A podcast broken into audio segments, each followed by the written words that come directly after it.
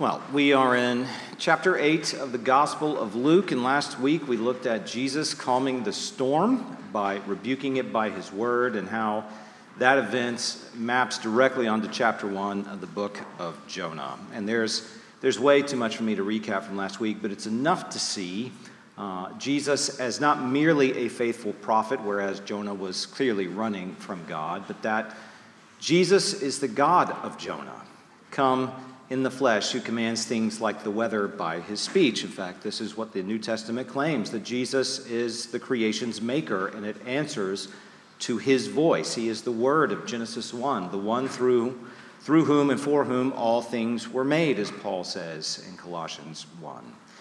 And like Jonah, Jesus was in the midst of the stormy sea, which to the Hebrew mind was associated with chaos, like what you see in Genesis 1, with the deep waters covering the initial creation that was void and without form. And you see the same idea at work with Noah and the flood, which was God's judgment on sinful humanity, who had, if you remember, defiled the land through their violence. So they were Cain, pouring out each other's blood on a large scale. And the flood was an act of de creation, bringing the world back to its Genesis 1 origins as being void and without form, even as it was an act of recreation, with God separating the dry lands from the waters and reestablishing humanity's place in the world. That's all in play when they thought about the sea.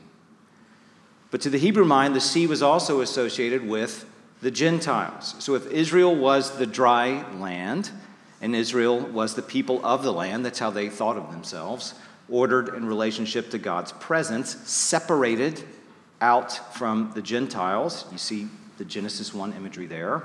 The Gentiles, in turn, were the chaotic sea surrounding the promised land, living under the false dominion of evil spiritual beings. So Jesus then faithfully crosses the sea and goes into the Gentile world just as Jonah went to Nineveh.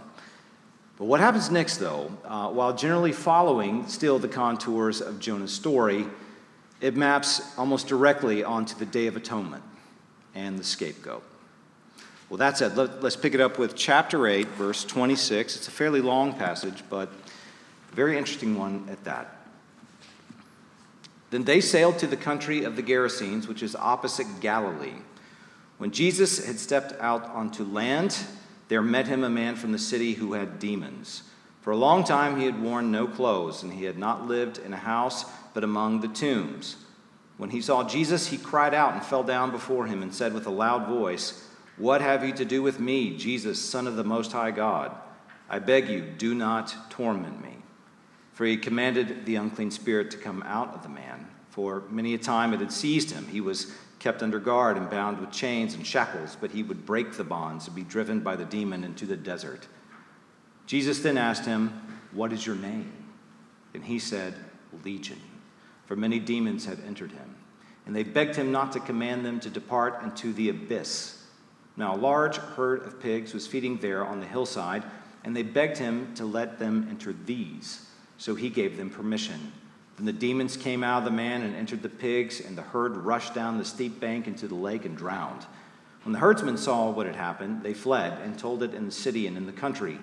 Then people went out to see what had happened, and they came to see Jesus and found the man from whom the demons had gone sitting at the feet of Jesus, clothed and in his right mind, and they were afraid. And those who had seen it told them how the demon possessed man had been healed. Then all the people of the surrounding country of the Gerasenes asked him to depart from them, for they were seized with great fear. So he got into the boat and returned. The man from whom the demons had, had gone begged that he might be with him, but Jesus sent him away, saying, Return to your home and declare how much God has done for you. And he went away, proclaiming throughout the whole city how much Jesus had done for him. Well, this is the word of the Lord. Thanks be to God for it. Let's go again to him in prayer. Heavenly Father, Jesus is the light of the world, and he is the light in our midst. Through your Spirit, we ask that you would give us eyes to see, ears to hear, hearts set on you, and feet that will follow the light, our Lord Jesus Christ. And as an aside, Lord, as it seems to happen, and maybe this is simply anecdotal on my part, it seems every time I mention demons or talk about spiritual evil in any significant sense, seems like my throat uh, gets scratchy and it's hard to speak at times, or there are many distractions that happen within us that take our, our eyes away. So, Lord, I pray. We should pray this every Sunday, but I pray especially today that you would protect us in this time that we may learn from your Son about who he is, who he has conquered, and how he is ruling even now. We pray all of this in Jesus' name. Amen. Now, as we pick it up with verse 26, Jesus and the disciples sail across the Sea of Galilee and they land in a fully Gentile area. This is just like Jonah, like I just mentioned a few minutes ago. And upon arriving on the land, Jesus is met by a man from the nearby city who had not one demon, but demons, plural. And as Luke tells us, uh, the number of demons in the man, as we will get to, was legion. That is, at least a thousand of them. And he's He's really playing off of the Roman uh, ideal of a legion at that point. So the, this is military marching demons, so to speak.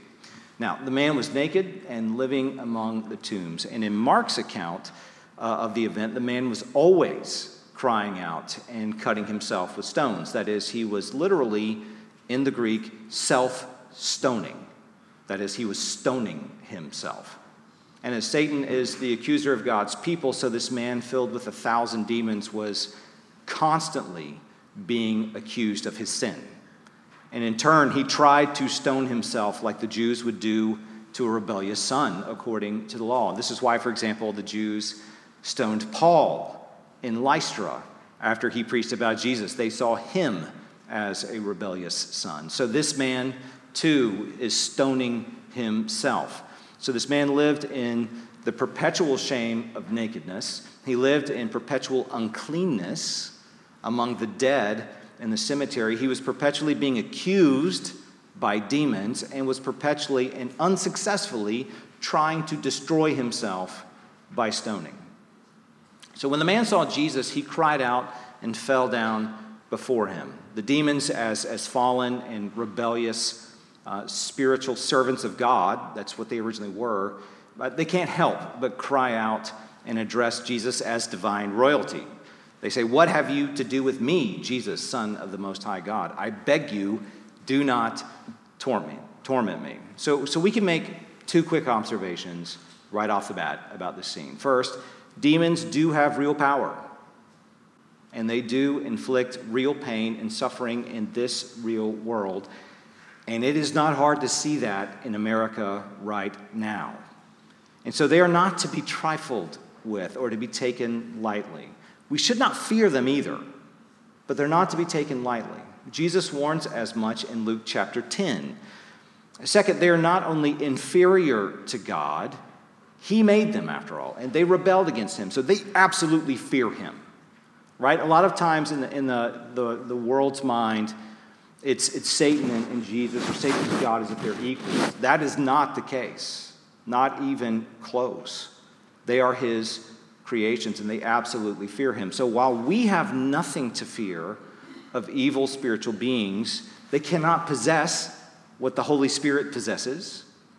Even so, as we see throughout the New, New Testament, it is foolish to treat them lightly or fool around with them.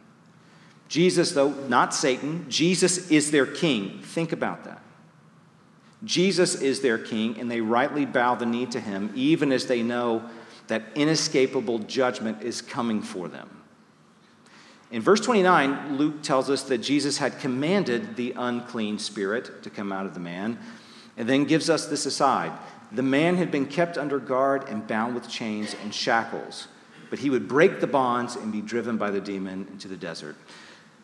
So that alone raises more than a few questions for us about this passage. I mean, why didn't the people of the city just kill him?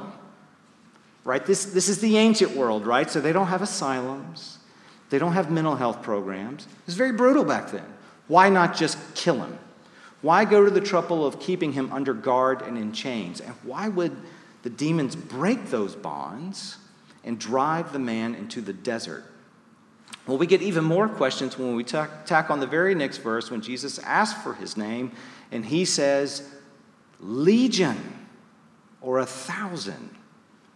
Well, to understand what's happening in this very strange moment for us, we need to read it in light of Leviticus 16 in the Day of Atonement. And I know what you're thinking. What? As I said in the session meeting, to the Hebrew mind, they would have said, of course. To modern Protestant evangelicals, they say, What is Leviticus and why should I read it? That's why this seems strange. But I'm telling you, I'm going to walk you through right now and you'll see it. Now, Leviticus 16, the Day of Atonement. The wilderness or the desert in the Hebrew mind functions in a very similar kind of symbolic way to the sea, like what we were talking about. That's why I took as much time in the beginning to talk about the sea. The wilderness, if you just think through it, is where the wild things are, right? And by wild things, it didn't just have in mind wild, untamable creatures, like, say, lions or hyenas, though that's, that's true enough, but the wilderness was also considered the haunt or the dwelling of evil spiritual beings, that is, of demons. Now, this thinking about the wilderness is only superstitious, it's only crazy if there's no such thing as demons. But there are such things as demons. The Day of Atonement of Leviticus 16 gets at all of this. So I'm not going to cover that whole chapter, but if you look really kind of central in that ritual, during the ritual, Aaron the high priest was to take one bull and one ram and offer them as a sin offering and a burnt offering so that he may be atoned for, and in turn go before the Lord in the holy place. So, as a high priest, he carried sin too. So, he had to be atoned for as well. So, the high priest had to have his sin atoned for in order to go into the holy place, which was outside of the Holy of Holies. Then, two male goats were taken from the people and Aaron was to bring them to the entrance of the tent of meeting. So the people are offering these, these two goats. And so they take them to the gate of the tent. This is the tabernacle, right? Very much like how Cain and Abel brought their offerings really to what seems to be the gate of Eden. And by the casting of lots, one of the goats was chosen as a sin offering to God for the people. And the other goat was chosen to carry the sins of the people into the wilderness to Azazel which was a Canaanite demon.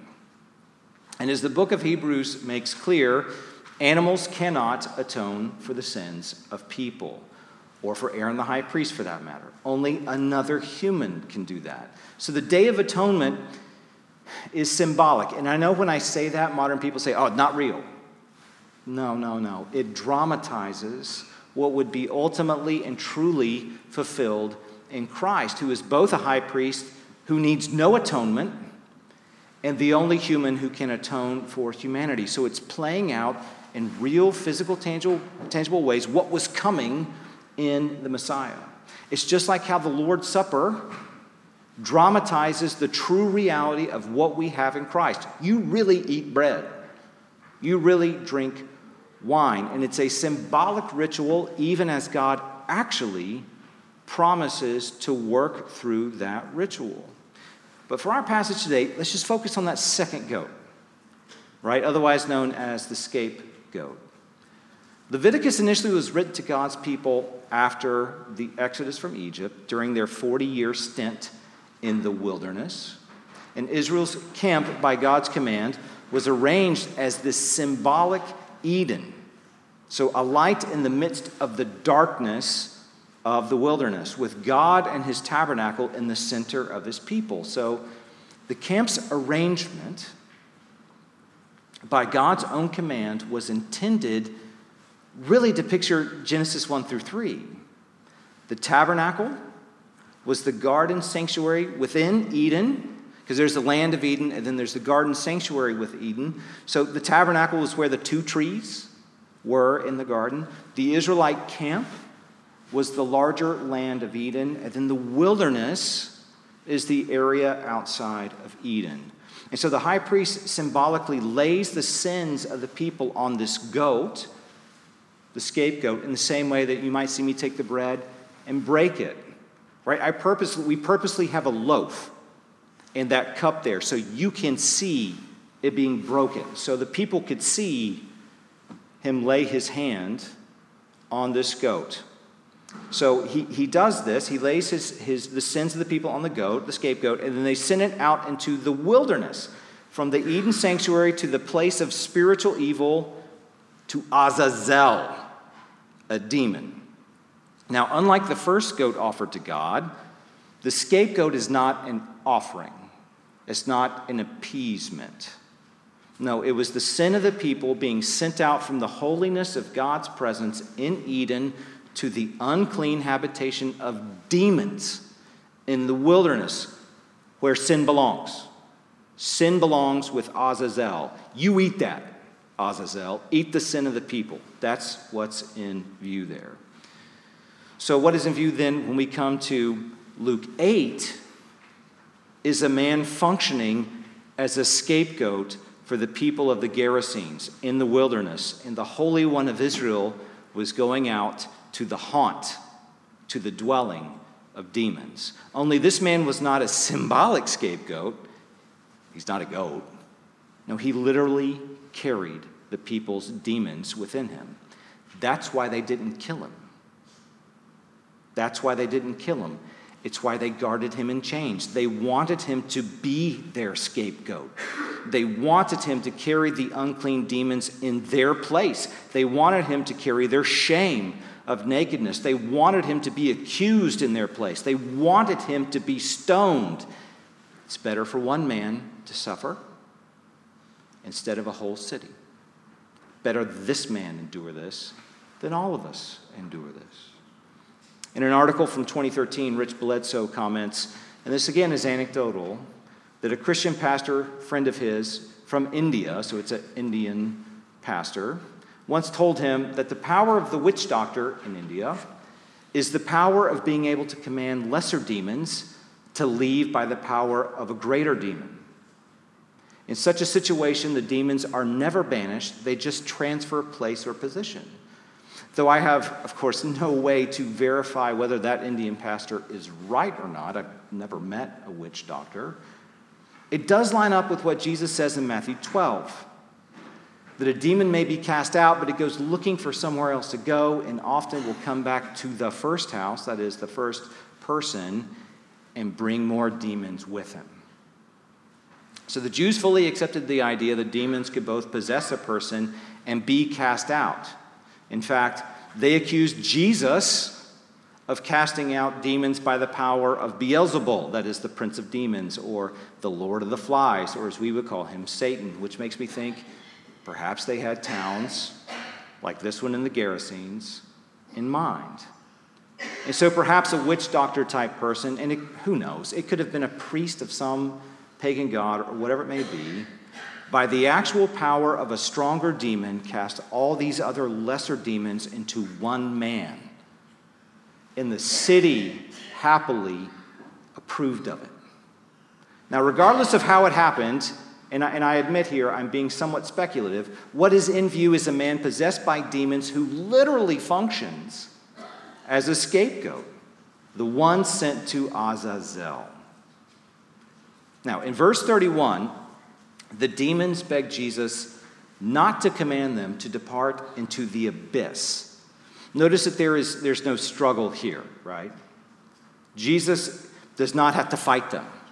He doesn't have to try and subdue them in order to make them go. If he commands them to go, they're going to go. As Jesus says in Matthew 12, he is the strong man. Whereas the town could not successfully bind Legion, though they tried, with chains and shackles for any length of time, right? Jesus, like with the storm in the previous passage, he can bind a legion of demons with his word. So they beg Jesus to let them enter into the herd of pigs, which it's about 2,000 of them, as Mark tells it, and they are, they are they're feeding on the hillside not far off. And it's, it's unclear whether the demons are actually referring to the the pigs that are right there or to the town itself. As in, let us, if you won't let us do this to this one man, let us go possess the whole town. What do you care, Jesus? They're a bunch of Gentiles. And to the demons, both the pigs and the town are unclean animals, meat bags to control. And so it makes little difference to them, I think, who they possess. And Jesus does not allow them to possess the people, obviously, but he gives them over to the pigs, which drives them mad, just like it had driven the man mad. And they rush down the hillside into the sea, which again is a symbol of the very thing they were trying to avoid the abyss. In fact, if you look at a lot of Jewish intertestamental literature, so basically between the end of the Old Testament and the beginning of the New Testament, this is how they often refer to these things in terms of the abyss. So, in other words, Jesus didn't give in to their request to escape the judgments, though perhaps they, they assumed maybe they had outwitted him by asking for the pigs. No, in fact, he judged them on the spot. He judged them on the spot and sent them to their final judgment in the abyss, or as we typically think of it, as hell. So it's very much like what we see, we will see later on when we get to Luke chapter 10, after the 72 disciples have been sent out and they, they return from their, their missionary journey around Israel, they say to Jesus, Lord, even the demons are subject to us in your name. And in response, Jesus said, I saw Satan fall like lightning from heaven. Behold, I have given you authority to tread on serpents and scorpions and over all the power of the enemy, and nothing shall hurt you. That's a clear link to Genesis 3 and the promise that the offspring of Eve would crush the head the serpent. Serpent, that's, that's Jesus. He's the offspring. And through his victory on the cross, which was really already coming into the world, his victory over Satan, he has given the same victory to his people too. That's why the 72 can cast out demons in his name, in Jesus' name. And so Jesus describes Satan's defeat as Satan falling from the heavens like lightning, or as Paul describes Satan in Ephesians chapter 2, the prince of the power of the air, the spirit that is now at work in the sons of disobedience. So Jesus sees him falling like lightning, which means it's fast. So just as the pigs rush down into the sea, so Satan falls from heaven like lightning. And now, like what happened in this Gentile city, God's people now, God's people now, through Christ, go into the wilderness or the desert where serpents and scorpions, that is, where demons are, and no longer fear them. We no longer fear them because their dominion and their power is at an end. Now, that doesn't mean that Satan is not still at work in the world. Clearly, he is. And it doesn't mean that we can't be hurt by him, as Job obviously demonstrates. Rather, it means that the decisive battle has been won. It's not even a question. And what is left is merely a mop up operation for God. Well, in verse 34, Luke tells us that the herdsmen saw what had happened and they fled. They went back to the city to tell people. And when the people came out to see for themselves, what they find is the man clothed in his right mind and sitting at the feet of Jesus, and this terrifies them. This scares them. So the man's shame, his sin, his uncleanness has been removed from him. He's redeemed, he's clothed, right? He's been he's put on a new robe and has become a disciple. He's sitting at Jesus' feet and he wants to follow Jesus. Now, instead, like the woman of Samaria in John chapter 4, the woman at the well, if you remember that story, Jesus turns him into an evangelist instead of saying, Follow me. He turns him into an evangelist for that entire area. But unlike the townspeople in Samaria in John 4, these people of the Gerasenes, they do not come out to hear Jesus from a sense of curiosity. No, they ask him to leave. And I think the reason for this is simple enough to understand. When a community loses its scapegoat, it, it disrupts the whole community in ways that make people very uncomfortable. So, losing the scapegoat changes the relational dynamics of a group or of a community. And the reason is because it causes people to have to look at themselves more clearly because they no longer have the scapegoat as a release or as the person, or in some cases, a whole people group, to put their sin onto, or their anxieties onto, or their fears onto. It's why we love gossip. It's why we love gossip. Gossip is using another person to put our sin or our hatred or our fear onto. It's why we so easily blame those people for what ails our community, and so easily put our fears and our anxieties on them. But what happens when the scapegoat is no longer the scapegoat? What happens when the life of the party, for example, the guy you can always count on to outdrink everybody, to get the most hammered, what happens when he gets sober? Well, in my experience as a, a, former smoker, when I quit, I completely disrupted my friend group and in turn wound up losing all of them as friends. And they were all Christians. When someone gets healthy, or loses weight, or quits drinking, or whatever it is, it often shines a light on everyone else, and they don't like it. They don't like it. You think you're better than me? Are you trying to make me look bad? I was on a run yesterday, and as I passed some friends, guess what they said to me?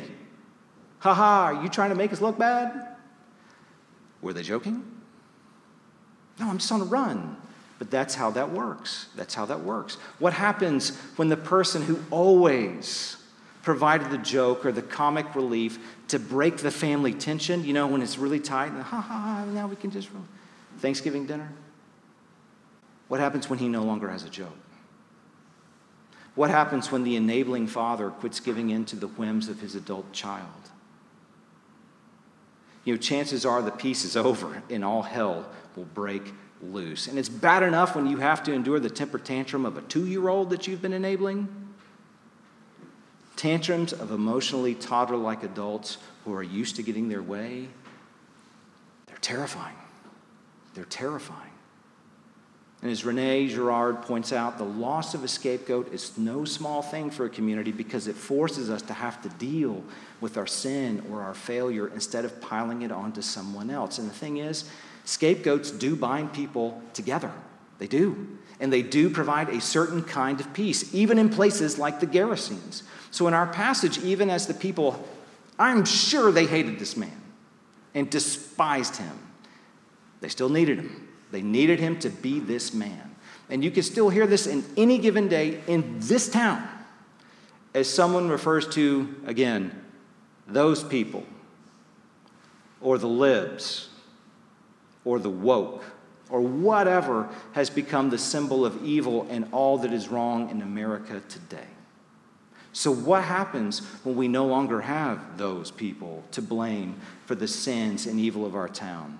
Well, we naturally go looking for a new enemy, a new scapegoat.